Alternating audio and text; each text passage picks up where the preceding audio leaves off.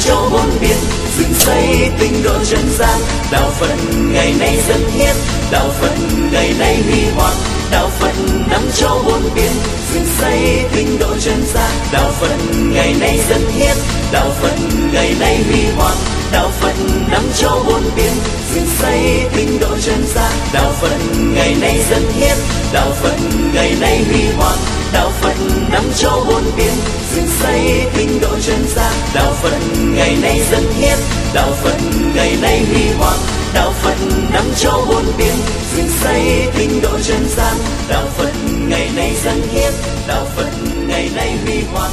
Đạo phật năm châu bốn biển, dựng xây tinh độ chân gian. Đạo phật ngày nay dân hiến Nam mô Bổn sư Thích Ca Mâu Ni Phật. Kính thưa cô Diệu Vân, đạo tràng à, Linh Phương và kính thưa toàn thể quý thiền hữu tri thức. Đây là lần thứ hai chúng ta có mặt tại đạo tràng này để cùng mà chia sẻ các đạo lý sâu xa được Đức Phật à, giảng dạy trong các kinh nên à, minh triết của Phật dạy đó không phải để à, tích tập kiến thức mà là để hiểu và hành trì. Cho nên việc hành trì à, có tác dụng trị liệu những nỗi khổ niềm đau rất lớn cho tất cả chúng ta. Nỗi đau đó thì liên hệ đến à, thân thể vật lý. Nỗi khổ liên hệ đến à, cảm xúc và tinh thần nói chung. Khi um, thực tập mà nếu không có kết quả đó thì ta biết rằng là ta đi chưa đúng hướng làm chưa đúng đường trên nên à, tác dụng trị liệu của nó chưa thể hiện được. Còn giáo pháp của đức phật thì có à, khả năng um, trị liệu thiết thực hiện tại cho nên là ngay đang lúc việc hành trì diễn ra thì giá trị lệ lạc đã có mặt rồi. Chứ không phải chờ đến à, vài chục năm sau sau khi chúng ta nhắm mắt lìa đời, giảng sanh về à, cõi tây phương cực lạc. Giá trị à, thiết thực hiện tại là thước đo rất quan trọng. Và do vậy cứ mỗi khi đông đo về tính trị liệu mà thấy chưa có ờ, kết quả đó, thì để biết là tác dụng của nó chưa thẩm thấu. Thì đồng thời nên được hiểu là ta chưa ờ, thực tập với ờ, sự quyết tâm cao độ, hoặc là thực tập mà chưa đúng. Cho nên là tác dụng của nó chưa được thể hiện. Và bây giờ thì kính mời quý vị đặt các câu hỏi mang tính cách ứng dụng câu hỏi càng à, khó khăn thì càng tốt. À, ai à, thắc mắc đó thì có thể à, nêu các câu hỏi để chia sẻ bằng cách là giơ tay lên để uh, microphone có thể chuyển đến bây giờ kính mời quý vị bắt đầu dạ thưa thầy con có một cái người bạn mà cách đây khoảng 10 năm thì ba của bạn đó là bị xe đụng chết. Tai nạn giao thông á. Rồi nói là năm ngoái đó thì chị của người bạn đó, đó lại bị xe đụng chết. Rồi cách chừng ba tuần sau hai đứa con của chị đó bị xe đụng mà một đứa chết một đứa bị thương. Rồi bây giờ qua sang năm này cách 6 tháng thì cũng người em của của chị đó là thứ bảy hai vợ chồng đi xe bị xe đụng chết. Bây giờ nguyên gia đình đó nó sợ quá trời nó nói lần này hỏi dùm coi bây giờ phải làm cách nào. Tại vì nguyên gia đình là bị vậy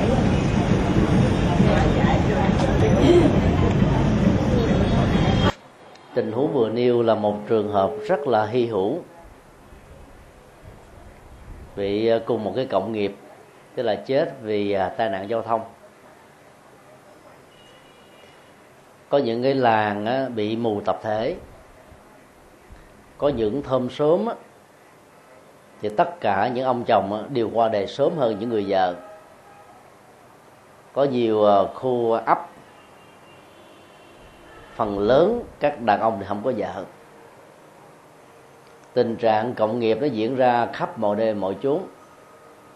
Khi mà tổng thể của các hành vi và những cái nghề được tích tụ qua chiều dài của những số kiếp đó được hội tụ lại, thì quả trộ của nó đó trong rất nhiều tình huống khác nhau cùng một nội dung. Cái đó được hiểu chung là một cộng nghiệp. Có mặt tại đạo tràng hôm nay đó, thì phần lớn à, quý phật tử đến từ nhiều nơi khác nhau, nhiều chùa khác nhau. Nhưng vì ta có chung một cộng nghiệp, đó là thích nghe pháp. Cho nên là gặp nhau tại à, đạo tràng linh phương. Một cách rất là hữu duyên. Nghiệp à, bị tai nạn giao thông đó nó có thể liên hệ đến ờ, nhiều ờ, cái nghiệp mà ta đã gieo trồng ờ, nhiều kiếp trước. Ví dụ do vì bất cẩn hay là cố ý mà ta có thể làm mà cản trở sự sống của rất nhiều người cùng một lúc. Và trong những cái nỗ lực làm như vậy, nó có sự nối kết trực tiếp hay là gián tiếp của nhiều thành phần khác nhau. Những người à, trực tiếp và gián tiếp tham gia vào những cái hoạt động gây những cái chết tập thể đó, thì hoặc là kiếp này hoặc là nhiều kiếp về sau đó, có thể hoặc là người thân, hoặc là làng sớm có cùng một cái nghiệp cũng chết à, vì tai nạn giao thông. Do đó um, không nhất thiết là tất cả các thành viên còn lại trong gia đình đều gặp phải cộng nghiệp như vừa nêu. Dân gian ờ, có câu, trời kêu ai nấy dạ. Phản ánh về um, những biệt nghiệp về cái chết như là một sự an bài của thượng đế hay là các thần linh phật giáo thì không chấp nhận à, thượng đế như là đấng tạo vật. Và như vậy mọi diễn biến trong cuộc đời đó không có một sự an bài sắp xếp nào hết mà là do các biệt nghiệp hay là cộng nghiệp của từng chủng loại sinh vật và từng cá thể hay là từng à, tập thể khác nhau. Dù sau đi nữa thì cái nỗi đau chết chóc do tai nạn giao thông đó, xảy ra với một gia đình hay là một họ tộc như vậy là quá nhiều và do đó để lại cái nỗi ám ảnh về sự sợ chết do tai nạn giao thông gây ra là điều chắc chắn. Có nhiều cái tình huống xảy ra tai nạn không phải do cái cộng nghiệp mà do cái nỗi ám ảnh về tai nạn đó nó làm cho người ta mất đi à, cái sự tập trung. Do vậy tính cách à, thiếu chánh niệm đó, là một trong những nguyên nhân dẫn đến những tai nạn tương tự dữ liệu đưa ra về cái chết uh, tai nạn giao thông trong gia đình vừa nêu chưa xác định rõ là cái chết đó là do một chiếc xe lủi từ phía trước tới mặc dầu người đang uh, sở hữu chiếc xe hoặc là đang điều khiển cái phương tiện giao thông này đi đúng đường đậu đúng chỗ chạy đúng tốc độ mà vẫn bị chết. Thì cái đó có thể hiểu như là một cái uh, cái nghiệp của tai nạn giao thông còn nếu có một sự bất cẩn nào chẳng hạn như ngủ gật hay là một cái sơ ý đang um, lái xe mà nói điện thoại di động hoặc là tâm đang um, lo nghĩ buồn sầu về một chuyện nào đó cho nên đánh mất cảnh giác và như vậy tai nạn nó diễn ra. Nếu những tình huống tai nạn giao thông dẫn đến cái chết như vừa nêu đó thì ta không nên xem nó là một cộng nghiệp của quá khứ mà hãy xem nó là một cộng nghiệp do bất cẩn ở hiện tại cộng nghiệp ở hiện tại thì có thể tránh khỏi rất dễ dàng bằng cách là để cho tâm của mình được ờ, thoải mái, bình yên. Đừng để cho bất cứ một cái nỗi ám ảnh về tai nạn nào diễn ra thì ta sẽ vượt qua nó một cách dễ dàng. Một trong những ờ, nghệ thuật để ờ, thực tập thoát khỏi những bất cẩn, cộng nghiệp, chết cho tai nạn đó đó là người điều khiển các phương tiện giao thông. Có thể sử dụng phương pháp thiền hay là niệm phật của tịnh độ tông. Trong à, thực tập của thiền đó, thì ta theo dõi hơi thở ra vào nhẹ nhàng thư thái thoải mái bình an thật sâu lắng. Theo uh, ba thì một cái chiều vào gọi là thì một khoảng chừng 10 giây tùy theo uh, cái lượng hơi thở dài và ngắn của mỗi người giữ lại từ à, 3 cho đến 5, 5 giây để cho cái luồng à, không khí bên ngoài với lượng oxy đó vừa được nạp bên trong có thể vận chuyển ở trong toàn bộ à, cái bao tử và đưa, đưa xuống vùng đan điền để đẩy cái trượt khí bên trong ra bên ngoài.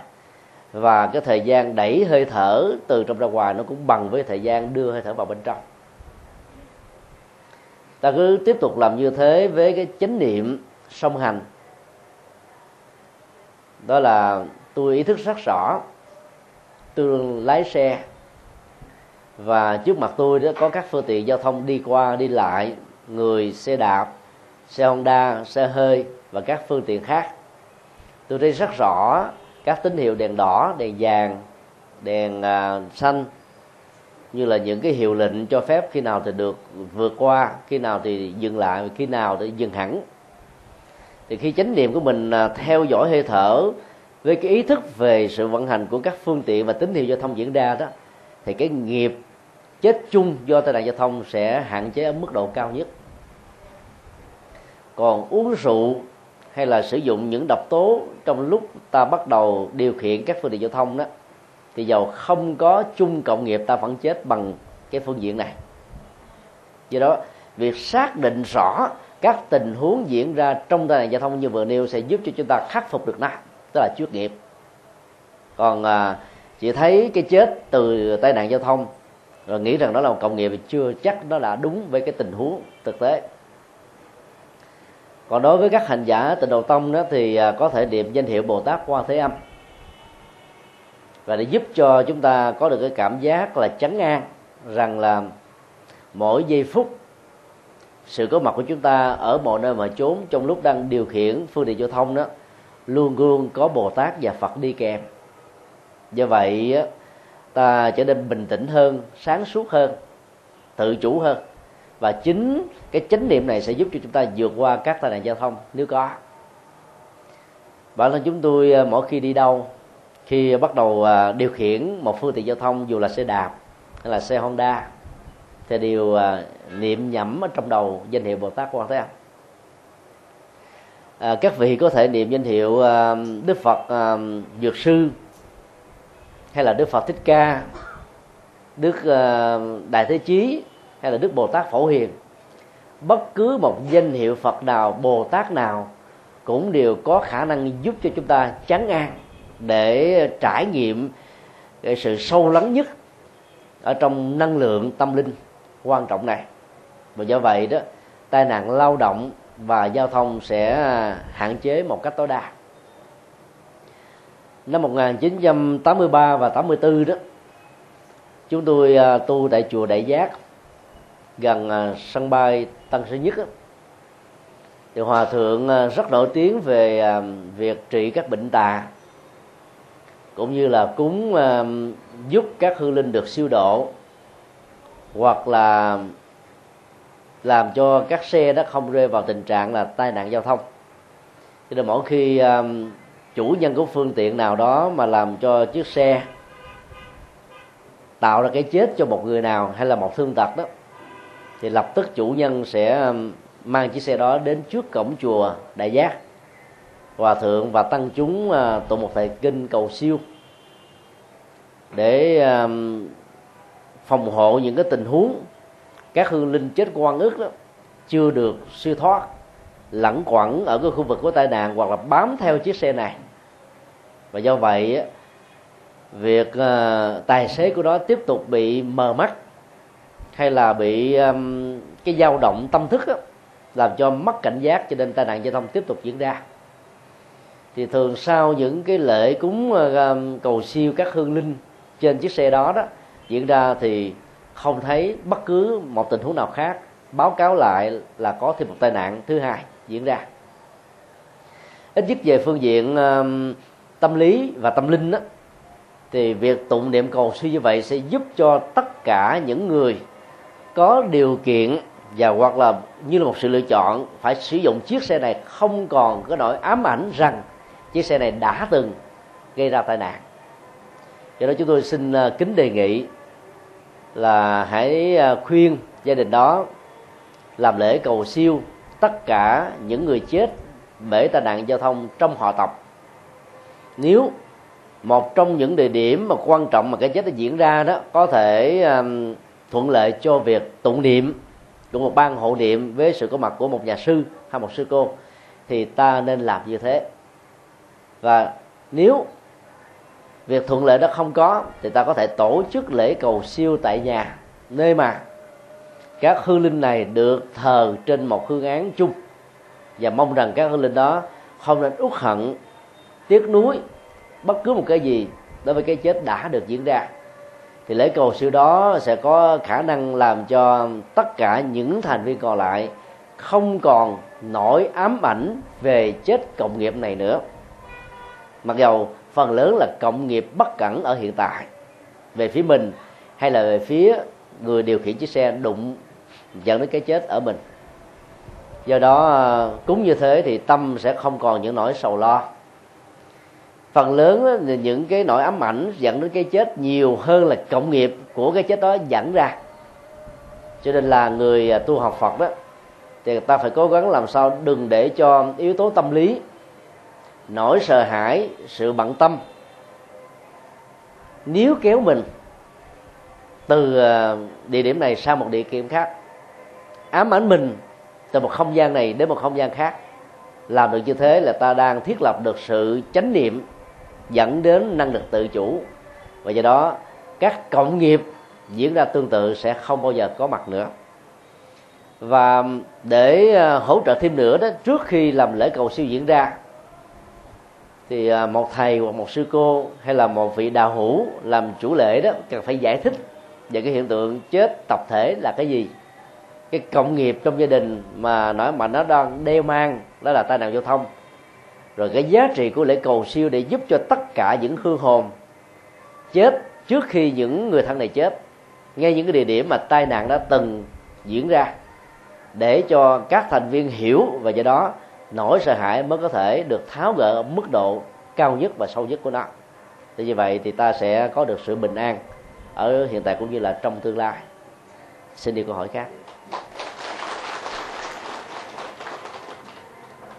Thưa thầy, mình đã tuổi tuổi trưởng thành, thì mình là quý viên tam bảo, thì mình biết phụ giữ ngũ ờ, giới, còn như trẻ sơ sinh.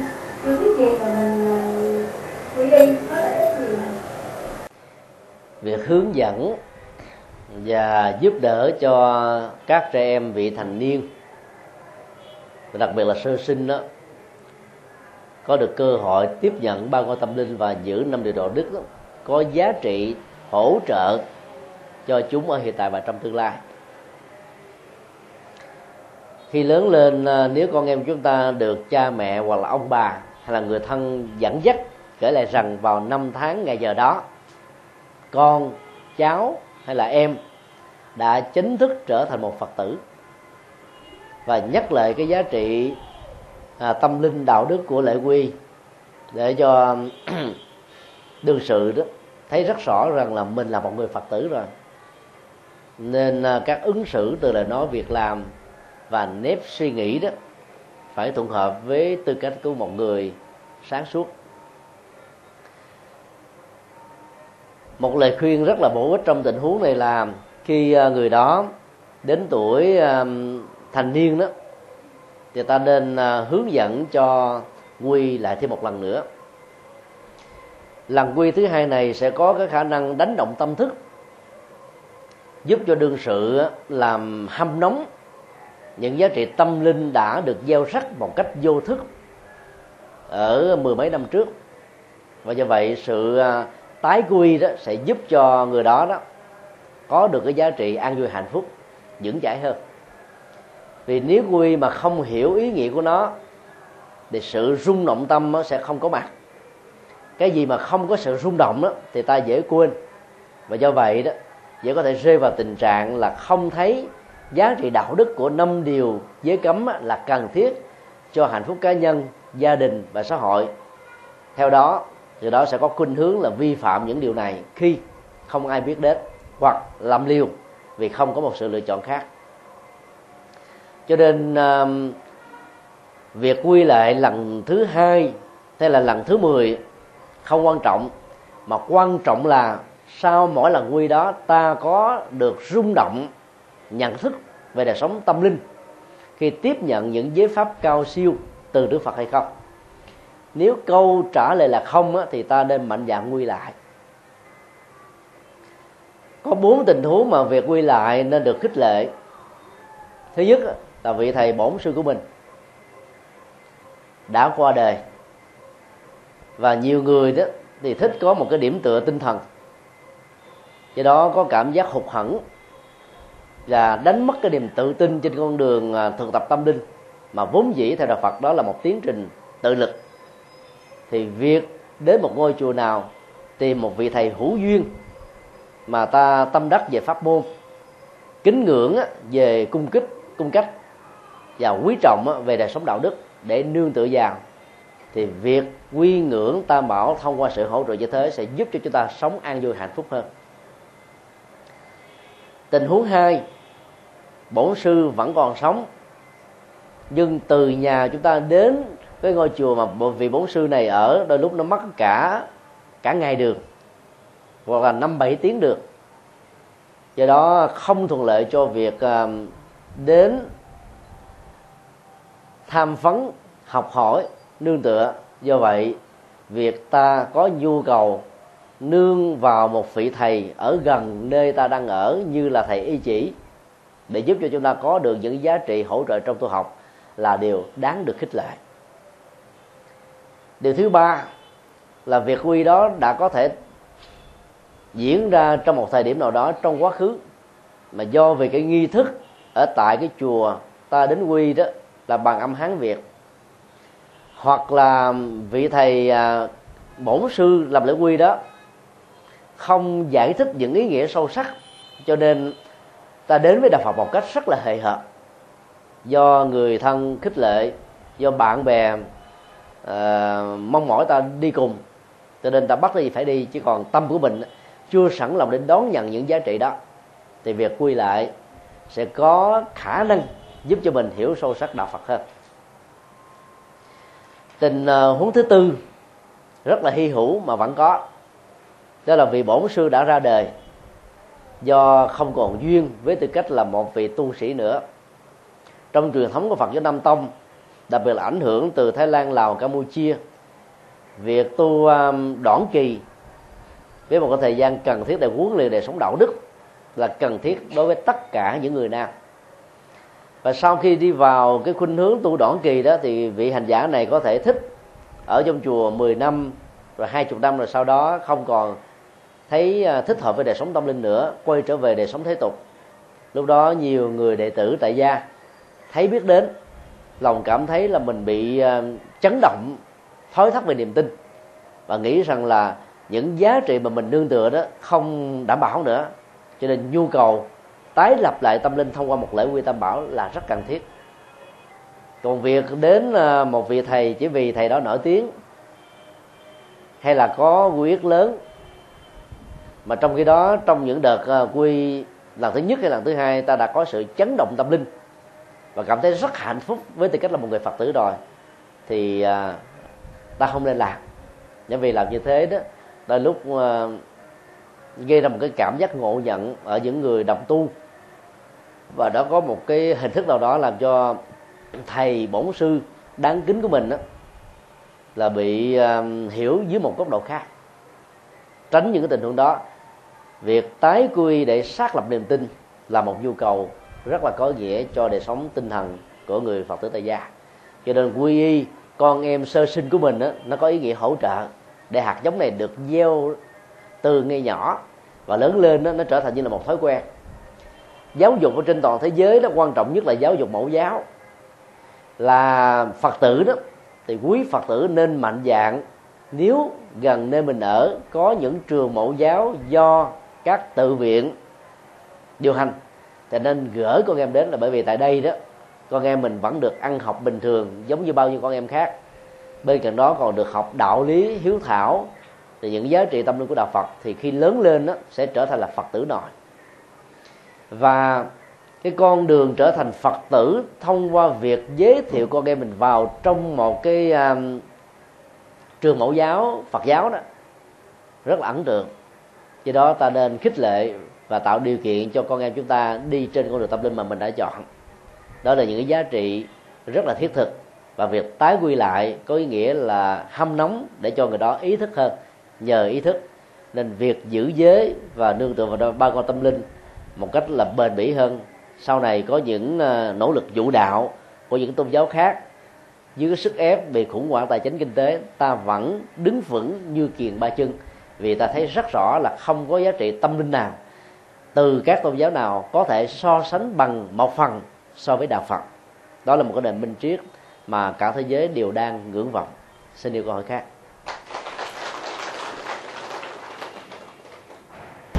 Nam mô bổn sư thích ca mâu ni phật.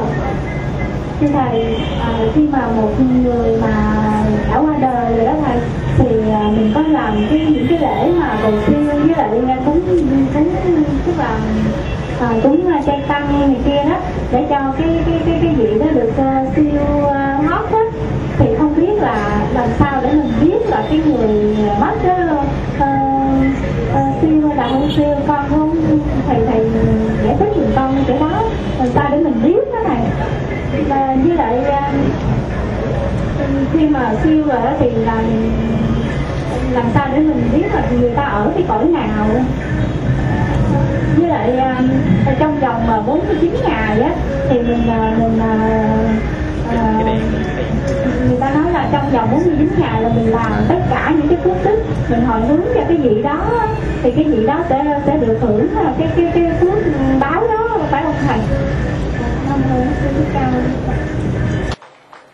Lòng thao thức muốn biết cảnh giới tái sinh và sự siêu thoát của người thân là một vấn nạn càng à, mong mỏi nhiều chừng nào đó thì nỗi lo đính kèm với nỗi đau đó sẽ dâng trào chừng đó. Trong tất cả các kinh điển đức phật không khích lệ chúng ta đi về kinh hướng này. Mà điều ngài khuyên chúng ta là hãy làm hết tất cả bổn phận của con cái cháu chích đối với cha mẹ và ông bà dưới phương diện của lòng hiếu kính làm trọn bổn phận và trách nhiệm là ta đã đang làm nghĩa cử cao thượng với tư cách là một người thân rồi. Còn mối quan tâm về việc người kia đã siêu hay chưa đó sẽ thỉnh thoảng dẫn đến những tình trạng mê tín, do vì ta gặp phải các ông thầy cúng, thầy bói, thầy à, thầy pháp, thầy tướng số. Khi họ lý giải rằng chẳng hạn như con bông bướm đang bay về trong nhà trong vòng một tuần lễ, hai tuần lễ, ba tuần lễ, cho thấy rằng là người đó đã tái sanh. Dưới hình thức là con bướm bướm. Thì nỗi lo và sự sầu muộn sẽ dâng trào lớn hơn, đính kèm theo tất cả những nỗi khổ đau lớn nhất. Không có bất cứ một bằng chứng nào về phương diện khoa học và nhân quả rằng là con bướm bướm bay về trong gia đình có lễ tang là sự khóa thân của người vừa được ra đi trong vòng 49 ngày. Cho nên xóa bỏ niềm tin mê tín này sẽ làm cho chúng ta an tâm, an thân hơn khi thấy rất rõ mình làm với tất cả tấm lòng, với phương pháp, sự hướng dẫn, chánh tâm, tỉnh thức tạo công đức, phước báo, hồi hướng cho người ra đi. Vấn đề còn lại là nếu không có bất kỳ một dấu hiệu nào cho thấy họ chưa được siêu sinh thì ta hãy tiến hành tiếp tục làm các lễ cầu siêu. Đâu là dấu hiệu xác định một cách khả tính? Nếu tối thiểu trong gia đình, ít nhất có hai thành viên có cùng nội dung giấc mơ về sự trở về của người vừa quá cố, thì ta hãy làm lễ cầu siêu. Là bởi vì trong giấc mơ không ai mơ cùng một nội dung còn thấy của một nội dung có nghĩa là người ra đi chưa được siêu cho nên báo người này để cầu sự giúp đỡ mà không được, thì phải tiếp tục báo những người khác và báo cùng một cái nội dung mà thôi. Còn mỗi người thấy một kiểu, đó là cái phản ức chế tâm lý về tình thương, về tình thân. Mà mỗi người có thể tự tạo ra những cái thước phim riêng đối với bản thân mình, không có giá trị tham khảo cho các lễ cầu siêu. Có nhiều phật tử à, sau khi người cha người mẹ chết đó, ngày đêm thương nhớ lo sầu quên năng bỏ ngủ ra vào cứ liên tưởng. Cho nên tối nào cũng nhìn thấy trong mơ và rất là lo. Đã làm lễ cúng dường trai tăng là 7 tuần. Sau đó ờ, trong vòng 49 ờ, trong vòng 100 ngày thì lại tiếp tục cúng trai tăng thêm năm bảy lần nữa mà vẫn chưa thấy an tâm đến chùa giác ngộ. Nhờ chúng tôi tiếp tục làm lễ cầu siêu và cúng dường trai tăng. Chứ tôi nói nếu cô có đủ khả năng để phát tâm cúng dường là một việc làm tốt. Không có chùa nào từ chối việc cúng dường trai tăng đâu. Nhưng mà trong tình huống này là không nên. Vì sự thương tiếc làm cho cô lo lo quá mà sanh bệnh. Mà nếu không ngừng cái tình trạng lo mà được lý giải như là lòng hiếu kính này, thì trước sau gì cũng rơi vào trạng thái tâm thần. Do đó, tất cả những người thân đó phải tự chấn an vì thấy rất rõ tất cả những nỗi thương tiếc không làm cho người chết có thể sống lại. Tốt nhất làm hết bổn phận và an tâm. Còn có dữ liệu hoài nghi thì ta mới bắt đầu tiến hành làm lễ cầu siêu bằng không thì không có gì để phải lo lắng. Việc cúng dường hồi hướng công đức cho hư linh trong giai đoạn nào là có ích lợi nhất. Theo chúng tôi, trong thời gian cái chết vừa được diễn ra và những cái ngày đang còn hoàng ở tại tư gia hay là nhà tăng lễ bởi vì phần lớn các hương linh sau khi chết là tái sanh theo sức lôi kéo của nghiệp lực. Chứ không còn đủ sức để mà trì hoãn lại cái tiến trình của mình đâu. Chỉ có những cái tình huống như chúng tôi đã nói nhiều lần. Do tiếc nuối, tài sản, gia tài, sự nghiệp, tình yêu, tình thương, uất hận, oán thù, thì ờ, việc trì hoãn là một điều tắc bắt chắc chắn. Còn bằng không đó là phải ra đi. Để cho người vừa quá cố có thể thấy rất rõ các hành động của tình thương tình thân mà người còn sống dành cho họ thông qua các lễ cầu siêu và hồi hướng công đức qua việc cúng dường cho tăng á, ta tiến hành càng sớm càng tốt. Cách đây à, một tuần lễ thì à, có một phật tử chùa giác ngộ người mẹ tuổi 89 qua đời đã làm lễ một cách trọng thể tại nhà hoàng của chùa Phật Quang gần chùa Giác Ngộ. Thỉnh mời rất nhiều tăng ni Phật tử đến hộ niệm. Thì cái ngày um, trước khi lễ đồng quan được diễn ra đó tất cả thân bằng quyến thuộc đều là các phật tử thuần thành. Theo lời khích lệ của chúng tôi đã tổ chức lễ cúng dường trai tăng rất là trọng thể. Thì nhân đó đó vị hòa thượng uh, chủ sám đã thuyết giảng bài kinh giúp cho cả hương linh lẫn người còn lại đó ý thức rõ về nguyên lý vô thường vô ngã và những cái à, hệ lụy trong tiến trình tái sinh. Và do vậy đó, giá trị trị liệu nỗi đau trong tình huống này rất là lớn. Cho nên à, nhiều phật tử ở tại à, miền nam đó thì thích cúng dường trai tăng vào tuần thất thứ bảy. Trong khi đó tại miền bắc đó thì lại thích cúng dường trai tăng vào tuần thất thứ năm hỏi tại sao phải cúng vào tuần tháng thứ năm thì không có ai giải thích vì nó là một thói quen. Còn hỏi lý do tại sao chọn cái tuần tháng thứ bảy thì có một số người lý giải rằng đó là cái tuần định nghiệp để quyết định cái sự tái sanh của người ra đi. Đó là một quan niệm vô cùng hiểu sai về tinh thần Phật dạy. Không có tuần lễ nào là định nghiệp hết á, mà hương linh có thể ra đi bất cứ lúc nào. Có người vừa tắt thở là tâm thức đã xuất ra và có mặt ở một cái à, cảnh giới khác rồi. Có người đó thì kéo dài dài ba ngày, có người dài ba tháng, có người dài ba năm, có người dài chục năm, là tùy theo cái năng lực buông xả hay là chấp trước người đó mà thôi. Do đó, để giúp cho người ra đi á quan hỷ và tùy hỷ công đức đã được gieo tạo cho họ, thì ta tổ chức càng sớm càng tốt. Đến tuần thất thứ bảy là quá muộn rồi. Ta cúng vào những cái ngày hoàng và và những cái ngày thất quan trọng như là thứ bảy đối với miền Nam, thứ năm đối với miền Bắc 100 ngày hay là tiểu tường thì càng tốt. Thì trong những cái tuần thất về sau đó, có thể nói là 80% cho đến chín mươi mấy phần trăm công đức nó thuộc về người gieo tạo. Còn phước công đức hồi hướng cho người quá cố chỉ hưởng được một phần bảy nó theo tinh thần của kinh địa tạng mà thôi.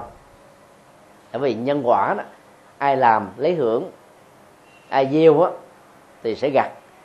Còn người chết á, do vì ta thương tưởng cho nên được hưởng cộng hưởng. Do đó tốt nhất là làm khi người đó còn sống. Và nếu trong lúc còn sống mà không làm được thì trong lúc mà trước động quan ta nên tổ chức làm là điều rất là có ý nghĩa.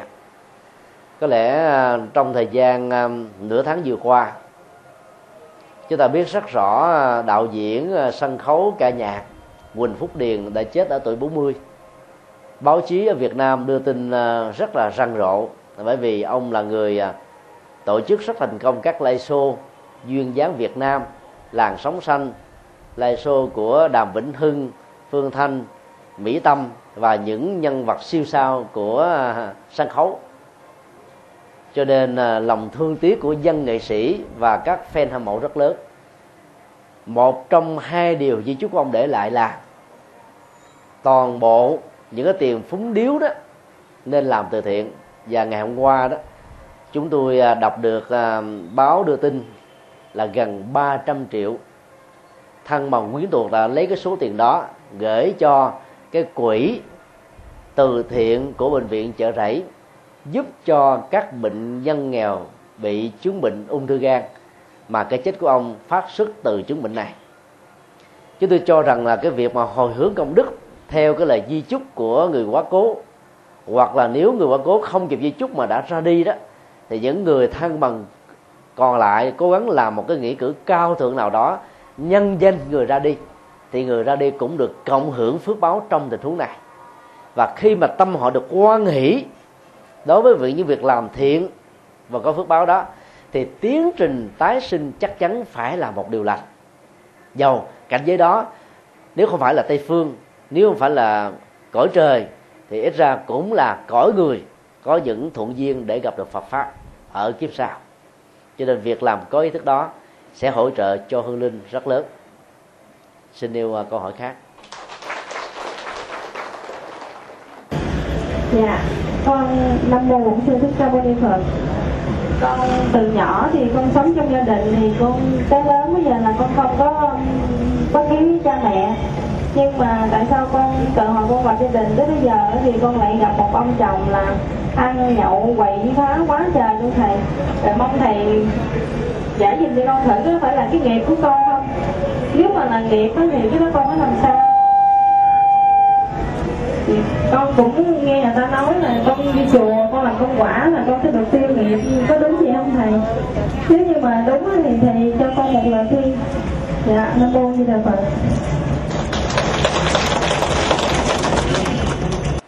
Có một người chồng ăn nhậu, không quan hoài đến hạnh phúc của gia đình và tương lai của những đứa con. Không phải nghiệp của người vợ mà là nghiệp của chính ông ta ông ta đang tạo ra cái nghiệp khổ đau cho chính bản thân mình bằng cách là tự nguyện do thiếu hiểu biết, nạp các độc tố vào trong cơ thể để giết thân thể mình chết một cách, gọi là, dân già và cái nghiệp này nó còn dẫn đến một cái hậu quả là vợ khổ đau.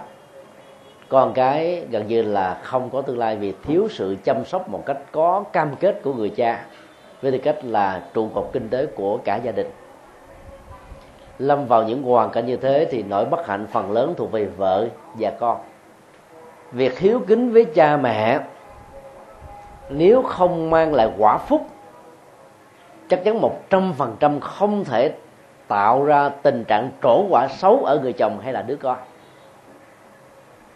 Có những người đã suốt cả cuộc đời hiếu kính với cha mẹ, ấy thế mà khi sinh ra đứa con thì con lại bắt hiếu dẫn đến tình trạng ngộ nhận rằng là không có nhân quả mà trên cuộc đời này, trên thực tế chỉ là một tiến trình ngẫu nhiên. Đó là sự sai lầm đáng tiếc. Có một người phật tử rất là thuần thành với chùa giác ngộ. Thương kính cha mẹ chưa từng có. Cha mẹ đã qua đời mà đến ngày dỗ tổ chức lễ cúng dường trai tăng với những giọt nước mắt và sự à, thương tiếc rất lớn nhưng lại có một đứa con vô cùng bất hiếu. Đứa con trai năm nay là 18 tuổi. Sáng là đi chơi đến chiều. Chiều khi mẹ nhờ cái gì đó là giả vờ có công việc là đi đến à, khuya. La rầy rồi bỏ nhà đi luôn, mấy tháng rồi mới về. Hết tiền về nhà đòi nợ. Có thêm được chút tiền lại tiếp tục ra đi. Gia đình thì à, phần lớn là những người lớn tuổi ấy mà cậu này không có một ý thức gì để lo giúp. Mà chỉ nghĩ rằng là sanh ra tôi thì ông bà phải có trách nhiệm để mà lo. Ấy thế mà người phật tử đó vẫn rất là kiên định với lập trường hiếu kính cha mẹ của mình. Không có bất kỳ một hối tiếc nào. Vì bà biết rất rõ có thể trong tình huống này đó là đứa con của bà đó, có thể là chủ nợ. Nó theo một cách an ủi nào đó với cái mối liên hệ đời sống quá khứ mà bà đã từng gieo tạo. Trên thực tế đến lý giải như vậy thì à, nó chỉ có tính cách tạm thời vì nó không giải quyết được vấn đề. Khi hiểu ra thì mới thấy rõ là từ nhỏ đó, bà và chồng của bà lo đeo đuổi sự nghiệp cho nên đã gửi đứa con cho ông và bà của nó nuôi. Cho nên trong suốt thời gian được sinh ra cho đến à, vị thành niên thì nó chưa từng có sự nối kết tình thương với cha mẹ ruột. Và khi ông bà nó qua đời thì cha mẹ nó bắt bắt đầu nuôi nó ở trong gia đình và lại tiếp tục là bận rộn với cái việc làm giàu. Và do vậy, nó có cảm giác cốc cập và thấy cha mẹ như là những người dưng khi mà cái tình trạng như vậy nó diễn ra đó, thì nỗi bế tắc ở trong sự truyền thông giữa cha mẹ và con cái là một thách đố lớn thay vì quy kết và đổ lỗi trách nhiệm cho quá khứ thì tốt nhất á, ta phải phân tích các nguyên nhân ở hiện tại. Để thấy rõ ở đây là vì chúng ta quá bận tâm đến việc làm giàu hay là do việc công việc làm mà không thể trực tiếp nuôi nấng giáo dục cho đứa con thì dẫn đến kết quả là nó không có lòng thương kính một tí xíu nào dành cho mình. Cho nên ta dành thời gian nhiều hơn nữa cho nó với sự chăm sóc lo lắng theo dõi bớt đi những cái lời la rầy, quở mắng, đánh đập, trách móc, mà thiết lập cái trạng thái cảm thông để cho nó xóa đi cái mặc cảm, cái ác cảm và thành kiến rằng cha mẹ nó không có trách nhiệm trong quá khứ. Và rồi đó, dần dà, cái sự nhiệt tâm và tấm lòng cao thượng của cha mẹ sẽ làm cho đứa con này hồi đầu cho nên đổ lỗi cho quá khứ đó chỉ là một sự an ủi, mà việc tiếp tục như thế sẽ dẫn đến một nỗi đau vì ta không tìm cách để tháo gỡ nó ra trong tình huống một người chồng à, tức là thiếu trách nhiệm với gia đình chỉ tìm vui và đắm nhiễm trong cái sở thích về cái không gian của cái nghiện thì ta thấy là có thể nó có những cái gốc rễ của những cái khó khăn về kinh tế. Có thể nó có sự à, ảnh hưởng tiêu cực của những người bạn giao du mà thói quen của việc sử dụng rượu và bia đó như là một sự tiêu khiển phân tích tất cả những điều này ra thì ta sẽ có cách để khắc phục được nó. Hoặc nó cũng có thể có tình trạng là vợ chồng không tâm đầu ý hợp với nhau trao đổi giao lưu tiếp xúc thường dẫn đến những tình trạng kể uh, ờ, cãi vã làm cho người chồng có cảm giác đặc biệt là đối với những người có tính cách gia trưởng rằng là họ không có thể gọi là làm chủ được vợ của mình cho nên buồn chán quá mà tìm những không gian khác để mà tiêu khiển. Cho nên đã rơi vào nghiện ngập của rượu chè. Phân tích được những cái nguyên nhân dẫn đến cái cơn nghiện rượu đó, thì ta có thể giúp cho người đó thoát khỏi ra bằng cách là thay đổi cái phong cách sống và cái mối tương quan xã hội trong gia đình. Còn nếu như trước khi đến với vợ chồng, người chồng của cô đã là người nghiện ngập rồi thì ta biết đó, nghiện này như là một thói quen và sắp sửa nâng lên như là một cá tính. Thì việc hỗ trợ giúp đỡ cho người đó thoát khỏi cơn nghiện không phải là một chuyện dễ. Vì hiện nay Việt Nam có tỷ lệ nghiện ngập về rượu ở người Nam là rất cao. Cho nên à, có nhiều người ta phải nói bằng một cái à, câu à, vui như là có cái à, ý nghĩa biếm nhẹ. Đó là đất nước Việt Nam là sống ở trong cay và đắng à, hoặc là sống trong đắng và cay. Sáng thì đắng tức là ra uống cà phê. Ngồi tán dốc. Bàn triệu bà tám ông tám mợ tám dì tám em tám anh tám ờ, xã hội tám. Còn chiều á thì là đấm nhiễm vào trong cái cai tức là đưa rượu vào trong cơ thể hay là bia. Tất cả những cái thói quen đó nó làm cho đời sống của con người ngày càng lặn hụp trong nỗi khổ niềm đau tiếp tục. Cho nên à, người vợ khéo léo thì cần phải tìm sự hỗ trợ của những người thân. Mà đối với người chồng đó có một cái ảnh hưởng rất quan trọng về uy tín. Hỗ trợ khích lệ phân tích rồi ờ, xúc tác làm sao cho người đó nhận diện cái tính cách trách nhiệm để cam kết mà từ bỏ được rượu chè. Rượu không phải là khó bỏ ma túy còn kiên được. Rượu á, nếu ta có quyết tâm ta có thể làm được. Nhưng để cho việc giải cơn sầu được có hiệu quả, không dẫn đến tình trạng là tái nghiện đó thì ta phải biết nguyên nhân của cái sầu là ở đâu. Còn nếu ta không nắm được cái điều đó, thì cái việc mà thương tưởng trong tình yêu sâu sắc nhất chỉ làm cho người chồng hứa lèo vài ba lần. Rồi sau đó, ngựa quen đường cũ. Người ta cũng từng nói là giang sơn dễ đổi bản tánh khó về. Nếu ai đã nâng nó lên thành là cái cá tánh của mình, thì việc trị liệu là cả một thách đố. Cho nên cần đòi hỏi đến cái tính cách kiên nhẫn, thông cảm, chịu đựng và khéo léo của người vợ và những người thân thì ta mới có thể giúp cho người đó quay trở lại với cái sinh hoạt rất là bình thường. Có rất nhiều người nói à, buồn quá, khổ quá, uống rượu để quên sầu. Thì dân gian phật giáo trung hoa có câu, mượn rượu giải sầu sầu thêm nặng. Nó giống như là dùng dao chặt nước nước vẫn chảy. Là bởi vì rượu không phải là nguyên nhân để giải phóng cái sầu là không phải là hỗ trợ để cái sầu nó mất đi mà nó làm cho cái sầu càng thêm. Ta quên cái nỗi đau cái sầu trong khoảnh khắc ngày hôm sau đó, ta là phải đối diện với nó. Là bởi vì ta mất cả nửa buổi, thậm chí là 8 9 giờ để vật vả với cái cơn sai thì việc đầu tư trách nhiệm gia đình, công ăn, việc làm sẽ bị áp tắc. Và như vậy ta lại tiếp tục mang cái nợ do vì ta bị mất quá nhiều thời gian cho việc rượu chè cho nên bế tắc lại càng nhiều hơn do đó các đấng mày râu khôn ngoan thì không dạy gì. Hành hạ cơ thể mình bằng cách là nạp vào nó tất cả những loại rượu và độc tố. Trừ khi nào ta hiểu rõ được những thứ này với một sự quyết tâm cao độ và thật sự là thương yêu vợ và con ta sẽ có được cái quyết tâm để thoát ra khỏi nó. Rất là kính mong cô uh, bình tĩnh hơn kiên nhẫn hơn bớt uh, những cái mặc cảm về cái thân phận khổ đau trong uh, gia cảnh của mình để đủ sáng suốt và sự kiên nhẫn, cần thiết, khích lệ cho người chồng từ bỏ thói quen, để tìm đến một cái thói quen mới là xây dựng hạnh phúc gia đình. Xin đi câu hỏi khác. Trong lúc chờ đợi à, một cô ở phía dưới đặt câu hỏi, thì có câu hỏi được ghi ra trên giấy. Câu hỏi như sau. Để lý giải mọi sự việc và hiện tượng xảy ra trong cuộc sống đạo phật dựa vào lý duyên sinh và nhân quả vốn là triết lý căn bản nhất của đạo phật. Như vậy đối với phong thủy thì đạo phật đã quan niệm và có chấp nhận hay không? Nếu là phật tử tin theo phong thủy thì có bị phạm giới cấm của đạo phật hay không? Con biết được hầu hết các ngôi chùa được xây dựng đều à, coi qua phong thủy và phần lớn các vị sư trụ trì đã phải làm các việc này. Xin giải đáp thắc mắc rằng việc đó có thích hợp hay không? Đây là một câu hỏi rất hay.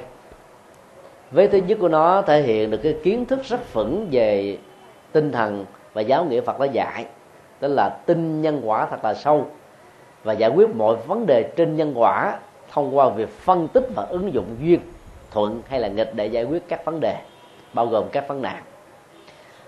Phong thủy trước nhất nên được hiểu như là nghệ thuật, trang trí trong nhà ngoài giường để mọi sự sắp đặt từ cảnh trí, màu sắc, bố cục, dẫn đến cái tình trạng việc tiếp xúc của ta với nó hàng ngày hàng giờ, tạo ra một cái cảm giác thoải mái, và do đó sức khỏe được gia tăng ví dụ à, đạo tràng à, linh phương này, hiểu nó như là một à, khách sạn.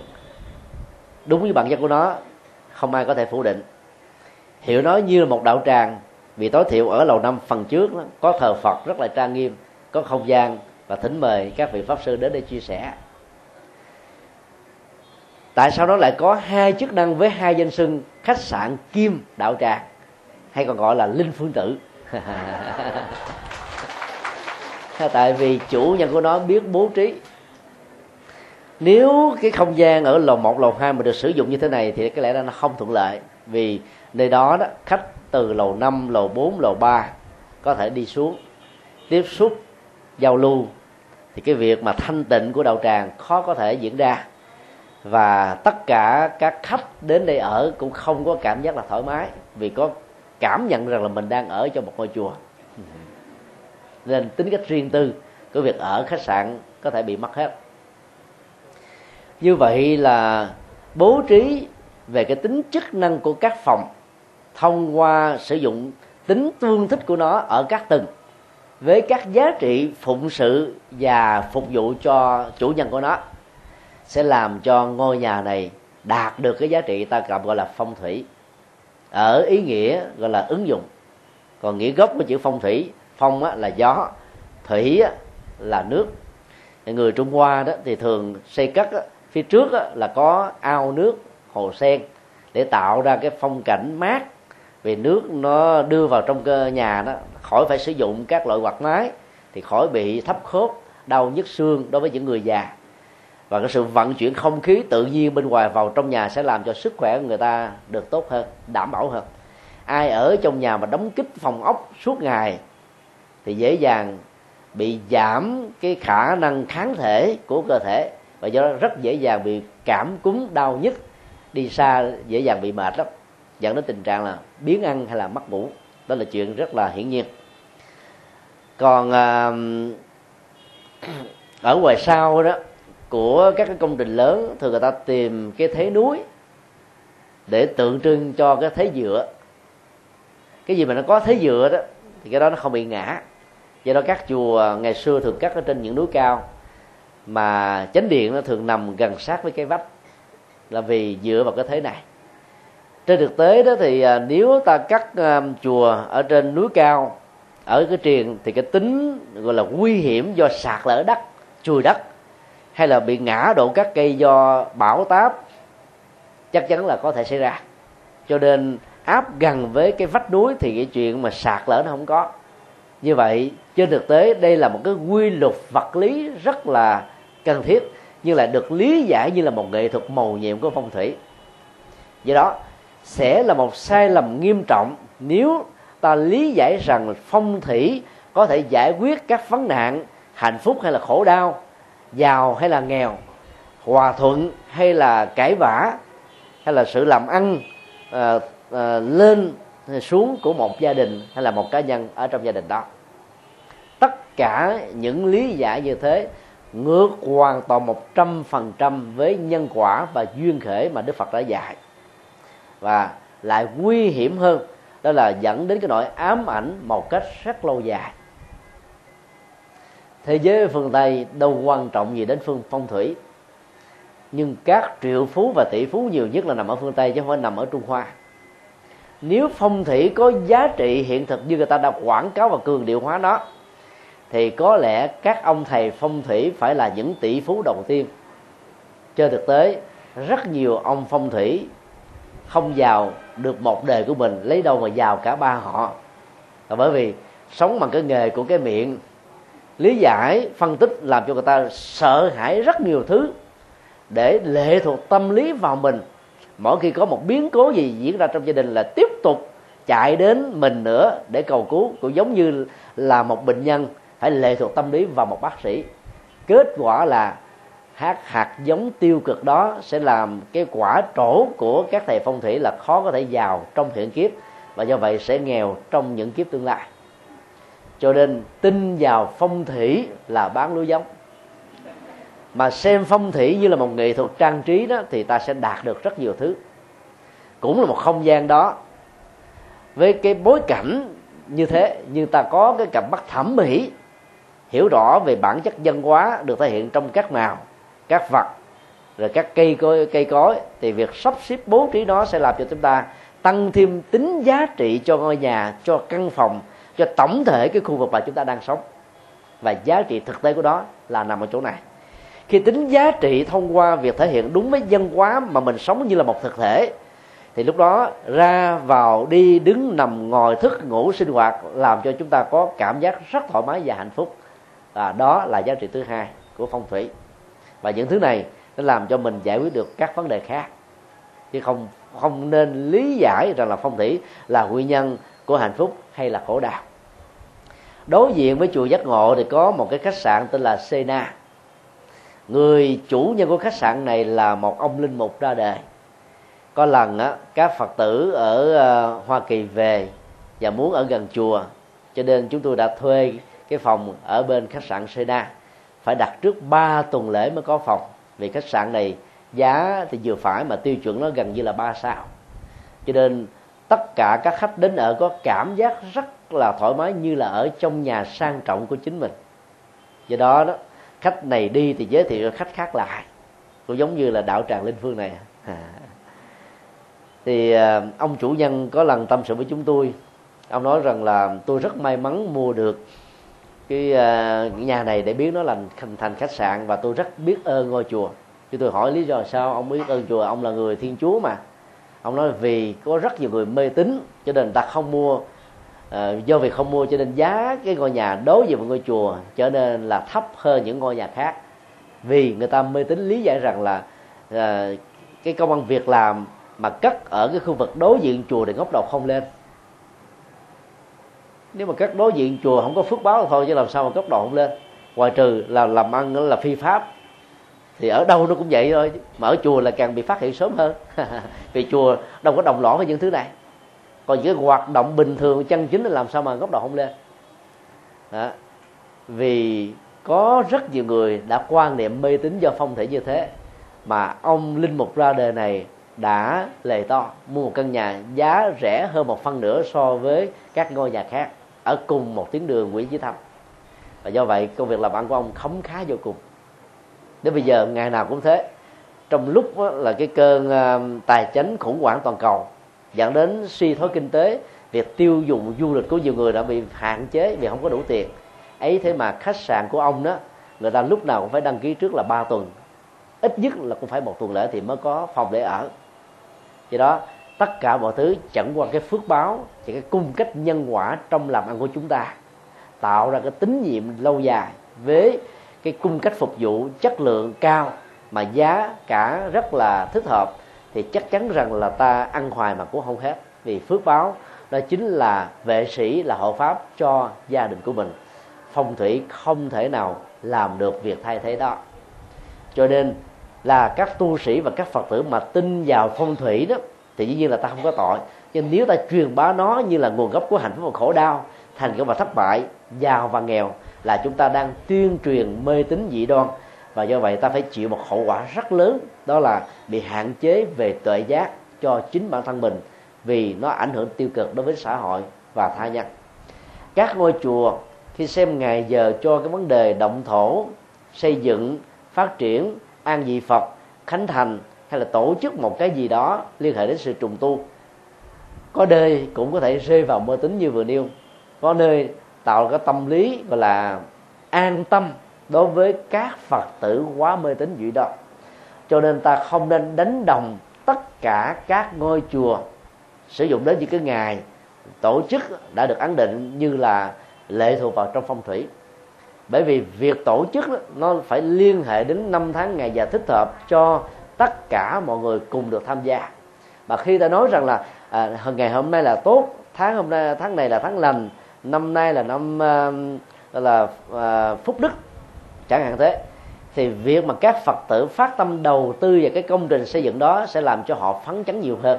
Và do vậy, nhờ phương tiện đó mà công trình tái xây dựng hay là trùng tu hoặc là xây dựng mới sẽ sớm được thành tựu. Âu cũng là một phương tiện mà chẳng có hại cho bất cứ một người nào. Áp dụng như thế thì chẳng có lỗi lầm gì. Còn tin và truyền bá nó thì gieo rất các hạt vô minh mà hậu quả không phải chỉ bản thân của người truyền bá, lãnh chịu mà cả xã hội cùng phải hướng lan do đó, ý thức rõ, cho nên ta không còn sợ nữa nữa, mà xem nó là một nghệ thuật trang trí để ta trưng bày, thích hợp, sử dụng các tiện nghi cao nhất trong một không gian cần thiết nhất ta không có một sự lựa chọn hơn đây là sự sáng suốt trong việc sử dụng phong thủy dưới ánh sáng của nhân quả và tinh thần duyên khể mà Đức Phật đã dạy. Xin đi câu hỏi khác. Nam mô Ni Phật, và bạch thầy, à, con xin nêu tình huống của con có thể nó không phổ biến lắm nhưng mà cụ thể là con có một người chị bà con à, chồng chị mất sau 2 năm lập gia đình thì lúc ấy chị có một người con gái mà một tuổi và đang mang thai khoảng 7 tháng. Thì sau khi chồng chị mất thì chị vẫn sống như vậy nuôi con. Nhưng mà trong thời gian đó thì chị cảm nhận là à, cái linh hồn của ảnh như thế nào đó mà à, hay mơ thấy ảnh rồi nhìn cái ban ngày lại nghe cái tiếng của ảnh kêu chị thì gần đây chỉ có ờ, tìm hiểu về nhân điện thì chỉ đang thực hành mà không biết gọi là gì nhưng mà tạm gọi là cái ờ, uh, biện pháp gì đó. Về nhân điện thì chị cảm thấy cái chuyện mà về ảnh hưởng về tâm linh không còn nữa. Chẳng hạn như chỉ đi làm mà nếu như ai đó vô tình hay ủ ý nói là sẽ làm mai cho chị một anh chàng nào đó? Thì chỉ là bệnh mấy ngày chị mới đi làm lại được. Thì bây giờ không còn nữa. Rồi uh, bây giờ chỉ xem cái ờ, nhân tiền đó như là một cái chỗ dựa tinh thần về mặt tâm linh. Thì ờ, uh, chị hiện giờ đang giữ em bé cho con tiếp con. Thì chị cũng có khuyên con là nên đi học và tập nhân điện thì con có tìm hiểu à, chút ít nhưng mà không rõ. Mà con cũng à, xin thầy giảng giải để con rõ hơn và biết cái giá trị tâm linh của nhân điện. Và nếu như là một người phật tử thì à, cái việc mà à, tập nhân điện thì theo như con tìm hiểu sơ qua thì cũng là thiền tu năng lượng thì nó ảnh hưởng như thế nào? Và trong tình huống của con thì con nên nói gì với chị? Ấy để cho cái ờ, cái giải hòa về cái khía cạnh tâm linh giữa gia đình con là à, à, phật tử và tịnh độ. Dạ muốn sư thích ca mâu ni phật. Nhân điện là một liệu pháp có thể giúp chúng ta khôi phục hoặc là tăng cường sức khỏe. Do đó sẽ là một sai lầm nếu ta cho nhân điện là thiền nhân điện không liên hệ gì đến thiền phật giáo và cũng không nên xem nó là một liệu pháp tâm linh. Có nhiều người thích hợp với phương pháp này cho nên có thể à, áp dụng nó trong vấn đề trị liệu sức khỏe cho những người bị bệnh có duyên với mình. Nhưng cũng có rất nhiều người không thích hợp nhưng mốt mà cố tình theo đuổi nó dẫn đến những tình trạng tẩu quả nhập ma và dẫn đến những cái biến cố ờ, gây ảnh hưởng, tổn thất niềm tin của những thành viên còn lại khác. Do đó ờ, việc đương sự trong câu chuyện chung thủy với người chồng đã ra đi ngay lúc mà đứa con thứ hai là qua trái của tình yêu đang có được 7 tháng là một hiện tượng khá ấn tượng. Tính cách chung thủy này đã làm cho cô ấy quyết định không tái giá và giữ nguyên cái tình trạng này để dành trọn tấm lòng yêu thương và trái tim dành cho cái người đã ra đi. Do vì lúc nào cũng sống với tâm niệm như thế, nỗi ám ảnh về người quá cố vẫn còn lẳng khuất đâu đây là một hiện tượng tâm lý có thật. Đôi lúc đó, do vì cái người à, còn lại quá thương tưởng và có cảm giác rằng không thể nào sống tách rời khỏi người quá cố đã làm cho người quá cố khó có thể siêu thoát được. Vì tần số tâm thức trong sự giao cảm giữa hai người sẽ làm cho họ quấn quýt vào nhau. Và điều đó đã dẫn đến cái tình trạng là cô này bị suy nhược thần kinh ở mức độ nặng. Do từ suy nhược đó mà nó có thể ảnh hưởng đến cái loại thần kinh à, thính giác mà các âm thanh, bất cứ là cái tiếng gì, có thể gợi nhớ lại những cái tình cảm đẹp trong đời sống hạnh phúc vợ chồng giữa cô và người chồng quá cố, sẽ làm cho cô tái lặp đi lặp lại âm vang đó ở ngay lỗ tai của mình. Và điều đó là sự rối loạn chức năng của thính giác. Sự rối loạn này à, sẽ làm cho người bị bệnh rơi vào tình trạng khủng hoảng nghiêm trọng và rất dễ dàng có những cái tâm lý, gọi là cao có, khó chịu, căng thẳng với chính bản thân mình và đối với mọi người xung quanh. Vì giữ cái điều đó, song hành với cái lòng mà chung thủy, không muốn tái giá, cho nên bất kỳ ai có ngỏ lời đính hôn hay là ông môi à, ông mai bà ma, bà bà nguyệt, ông tơ, bà nguyệt, nỗ lực làm mà mai mối thì đương sự có cảm giác như là bị thương tổn đến cái tình cảm rất là kháng khích giữa mình và người chồng quá cố, dẫn đến tình trạng bị bệnh năm ba ngày là chuyện rất bình thường. Tất cả những dữ liệu được mô tả cho thấy rằng ờ, là cái phần thần kinh và nhận thức của đương sự đã rơi vào tình trạng quá căng thẳng do sự tiếc nuối mà ra. Cho nên khi thực tập về nhân điện đó một mặt nó giúp cho đương sự đó khôi phục lại cái sức khỏe và do vậy cái sự suy giảm về thần kinh đó được vượt qua ở một mức độ tương đối dẫn đến tình trạng ngộ nhận rằng đây là một giải pháp tâm linh. Từ việc ngộ nhận đó là một giải pháp tâm linh người đó có thể từ bỏ cái pháp môn hành trì mà mình đã chọn như là một uh, sự thực tập ở trong đạo Phật. Hoặc nếu người đó có bất kỳ bối cảnh tôn giáo nào sự ngộ nhận đó cũng có thể làm cho người đó vẫy tay chào một cách không tiếc nuối. Cho nên ngộ nhận là hoạt dụng của vô minh.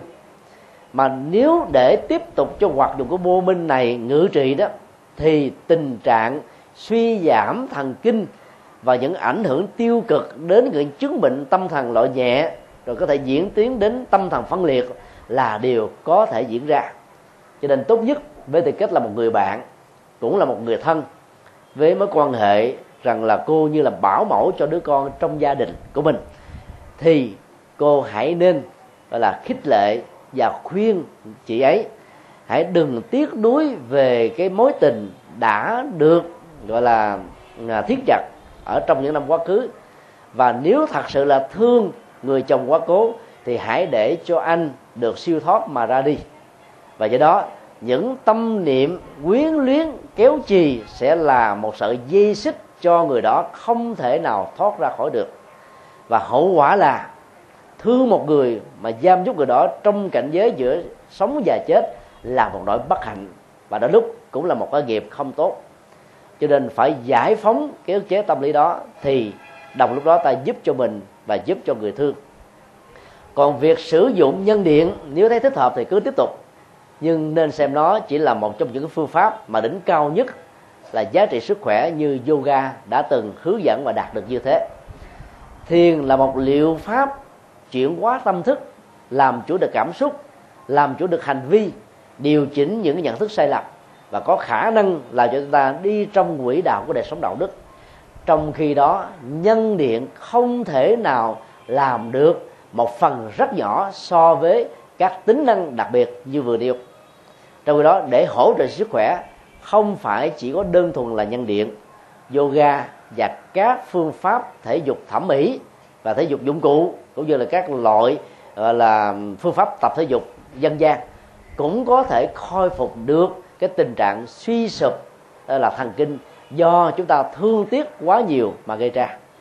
Nếu ta không sớm làm các việc đó thì cái tình trạng lãnh cảm không chỉ tồn tại hết mấy chục năm còn lại ở kiếp người này, mà khi sinh ra trong kiếp sau, nếu người chồng của cô ấy đã đến với một người phụ nữ nào khác, nếu họ bắt đầu có dư mới, thì người phụ nữ này sẽ tiếp tục sống trong sự lãnh cảm và đơn thân độc mã ở kiếp về sau nữa. Đó là điều bất hạnh không nên. Cho nên, đạo phật không ngăn cấm việc ta tái giá với một người thích hợp, sau khi chồng đã quá cố hoặc khế ước hôn nhân đã đến hồi kết thúc về phương diện pháp lý. Và làm như thế thì đã thích hợp và đã trở thành là một diễn tướng rất là bình thường. Thương một người không nhất thiết là không được quyền tái giá mà phải ở giữ vậy, vĩnh viễn, mãi mãi suốt cuộc đời của mình. Và ngay cả trong tình huống phần lớn là chưa từng có những lời cam kết trước khi người đó qua đời thì cái việc tái giá là đáng được khích lệ. Dĩ nhiên là nó thuộc về sự lựa chọn. Có nhiều người ta thích ở vậy thôi, không sao. Nếu điều đó mang lại cho cô ấy được hạnh phúc. Nhưng trong các mô tả vừa nêu, chúng tôi e ngại rằng cái quan niệm cực đoan đó đã làm cho cô ta trở nên là một người bất bình thường, ở một mức độ đơn giản và có chiều hướng là ngày càng gia tăng. Và nếu điều đó là một sự thật đó, thì hậu quả của nó hết sức là nghiêm trọng. Vì ở đây nó liên hệ đến cái bệnh chấp trước. Thiên chúa giáo cấm ly dị với mọi hình thức vì họ tuyên bố học thuyết định mệnh rằng chúa sanh ra sự sống của con người. Chúa sắp đặt hôn nhân đến vợ chồng và à, con cái đến với nhau như là một gia đình. Do đó ai ly dị là tuyên chuyến với cái quyền tối cao của thượng đế trong khi đó, đạo phật không có cực đoan và sai lầm như thế. Do đó, khi mà khế ước hôn nhân đã không còn giá trị pháp lý kể từ việc khai tử người chồng, thì việc tái giá là thuộc về sự lựa chọn. Cho nên, sống, hãy quên đi cái nỗi đau quá khứ như đức phật đã từng giải là nghệ thuật để thiết lập hạnh phúc ở ngay cõi hiện đời và sống được như vậy thì tương lai hạnh phúc sẽ nằm ở trong lòng bàn tay của chúng ta bằng công điều đó sẽ là một nỗi bất hạnh rất lớn mà lại hiểu lầm như là một liệu pháp tâm linh. Xin điều câu hỏi khác.